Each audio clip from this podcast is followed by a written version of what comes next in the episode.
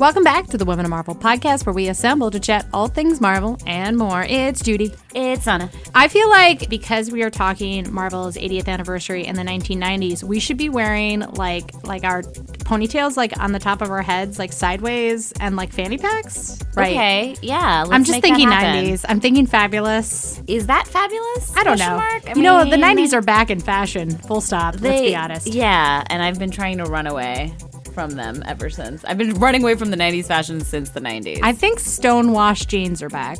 Anyways, we are joined today by Lorraine Cink to talk all about 1990s, including Jubilee Rogue and Squirrel Girl. Thank you, ladies. It's me, Lorraine Cink, here to talk more about Marvel history. We are celebrating Marvel's 80th anniversary all year long. And this month we are talking about the 1990s. We've celebrated a different decade each month for this whole dang year, and we'll keep on doing it for as many decades as we have left in known history.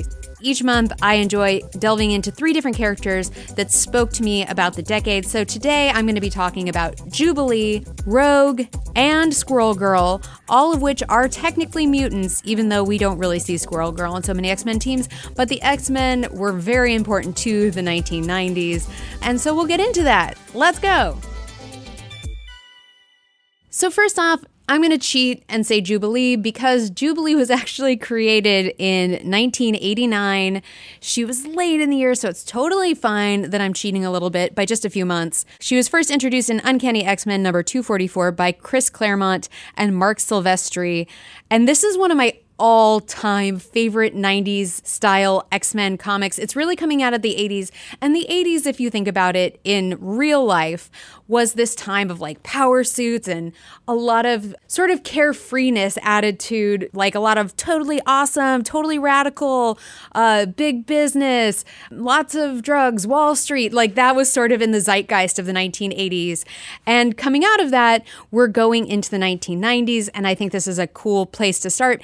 So the issue itself is titled Ladies' Night. And this is all putting the X women at the very front of the story. All of the ladies are like, we are stressed out, y'all. And especially Rogue. Rogue was going through this interesting time where she was tied into the same psyche as Carol Danvers. Essentially, she sucked up a bunch of her powers and with it got some of her consciousness. And she's blacking out, and Carol's taking over in the driver's seat of her body sometimes. And it's weird. It's 90s weirdness. So, anyways, all the ladies are like, this is stressful. Let's go shopping. So, Dazzler, Storm, Psylocke, and Rogue all go shopping.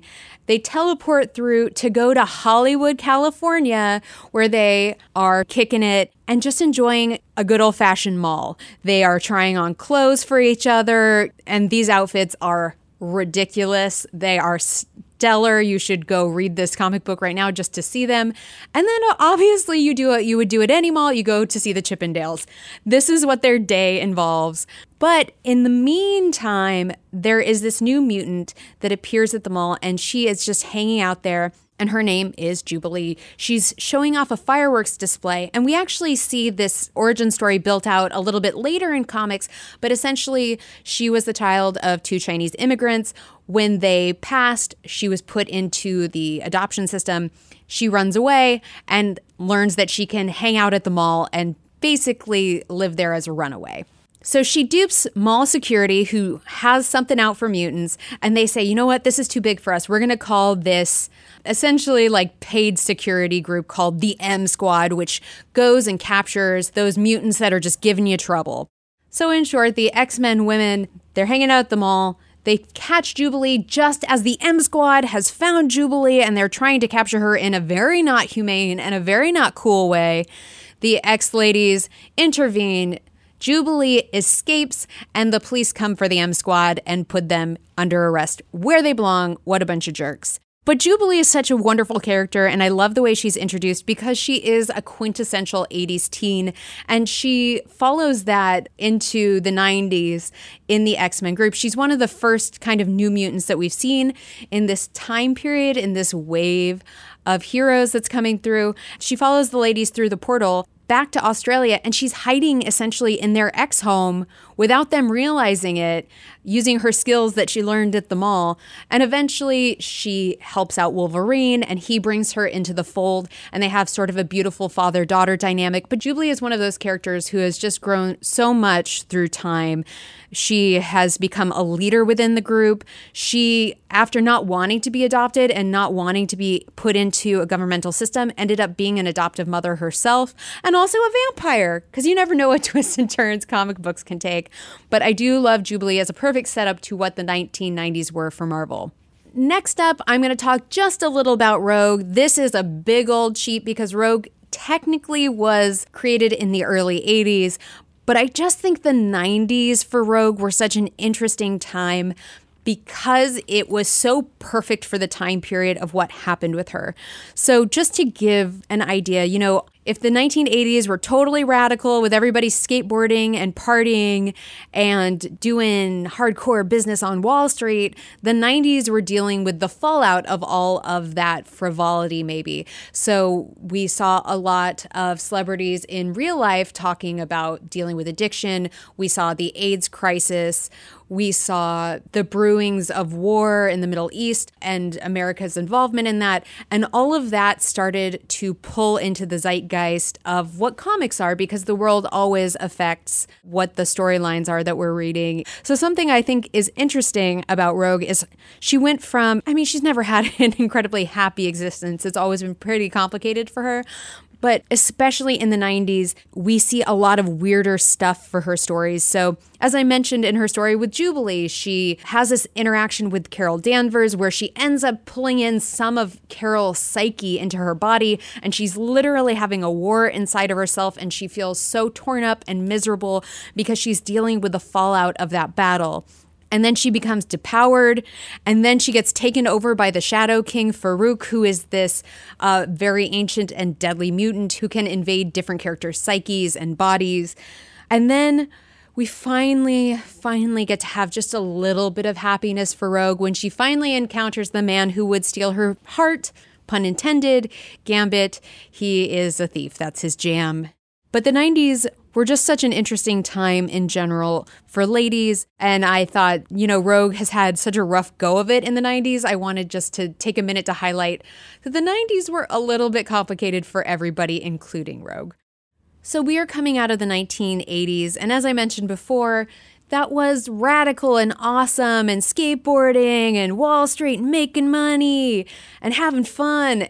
And the 90s were sort of a reaction to the 80s in some ways, dealing with the fallout of a lot of those things. So we saw in real life, a lot of celebrities publicly dealing with addiction and going through rehab. We saw the fallout of the AIDS crisis. We saw the brewing and beginnings of wars that we'd never really been a part of for some new parts of the generation. And all of that, in some ways, was distilled into comics because Marvel is the world outside of your window. And last up, I chose this character not just because she's my favorite, but because she's my favorite. Squirrel Girl, aka Doreen Green, was introduced in Marvel Superheroes number 8 by Will Murray and Steve Ditko in the year 1991. I am obsessed with Squirrel Girl. Man, she's an awesome character. She's just something about her is so delightful. And she was introduced as this like really weird kind of comedy character. Essentially, in the Marvel superhero stories, they were usually kind of a selection of different tales. And in this one in particular, Iron Man is flying through Central Park and he's trying to test out his suit. And this very awkward squirrel girl comes up to him. And she at this time too she her makeup is literally like a harlequin. It has the little crosses over the eyes. And uh, she's like hey iron man you don't know me but I'm a mutant and I have squirrel powers, and maybe you'd like me to be your sidekick. What do you think? And he's like, That is crazy. And she's like, But no, really, I'm super powerful. I can talk to squirrels. I have all of these powers. I love to eat nuts and hang out in the woods. and he's like, I don't think so, lady. And then Doctor Doom shows up, and before Iron Man can really react, Squirrel Girl sends her squirrels after Doctor Doom, totally kicks his butt, and sends him away. And then Iron Man is like, listen, great job, but it's not going to happen. I'm not going to adopt a, a, teenage girl stranger to come live with me and be my sidekick. She's very hurt and runs off into Central Park. And Doctor Doom strangely makes a reappearance back and is like, Don't worry, squirrels are resilient. It's a very funny, weird comic. And I think it was kind of meant to be one of these one off stories that kind of goes into the night and is tossed away. But brilliant writer Dan Slott, uh, one of my favorites here at Marvel, brings back the Great Lakes Avengers or creates a team called the Great Lakes Avengers, who are the heroes of the Midwest, unsanctioned by the Avengers. And they first recruit Squirrel Girl, who's been kicking it in Central Park, and they bring her to the Midwest and they, you know, save people. That's their jam. But I really, really love this character particularly because she was kind of this joke and this the butt of the joke there's a tail pun in there somewhere, but I can't place what it is. She was sort of the tail butt of the joke because she's such a weird character and she always has been. And then we see this more recent comic that came out just starting a few years ago with Ryan Q. North and Erica Henderson taking on the title Unbeatable Squirrel Girl, where Squirrel Girl goes and signs up to go to Empire College in Manhattan and study computer science, which Ryan Q. North also studied computer science, so I, I see what he's up to. But she makes these great friends there, and I love it so much because the way Squirrel Girl works as a hero is so different than everyone else because she essentially will say, Oh, this person is doing something bad. Before I go kick their butt, why are they doing that thing? Oh, well, Galactus is attacking the planet not because he hates the planet. He's attacking the planet because he's hungry and his being, his race of being, that's how they survive. That's how they sustain themselves. He just needs a snack. And so she teaches him how to snack in a healthy way. Um, and that's what her gift is. Also, I love Ryan Q. North's twist on her because dinosaur comics were something I used to be obsessed with, which is an old school internet comic and he takes these weird bits of philosophy and imbues them into these like weird, very 8 bit feeling dinosaur comics. So essentially, what you would have to read a bunch of books to kind of get or like spend a lot of time in therapy working on, he throws into a Squirrel Girl comic. It's hilarious and delightful, and it teaches you all of these life lessons. And it's become an important part of Squirrel Girl's canon that she sort of has this big heart and that's why Squirrel Girl is really my favorite character because she first faces villains with empathy before she has to kick their butts. I mean, she'll kick their butts if she has to, but first, empathy. Those were the awesome 90s of Marvel Comics. For more ladies from Marvel Comics, you can read my book, Marvel Powers of a Girl, and listen to the Women of Marvel podcast because I'll be back talking about the 2000s, the distant, far off 2000s, come next month. So talk to you guys then.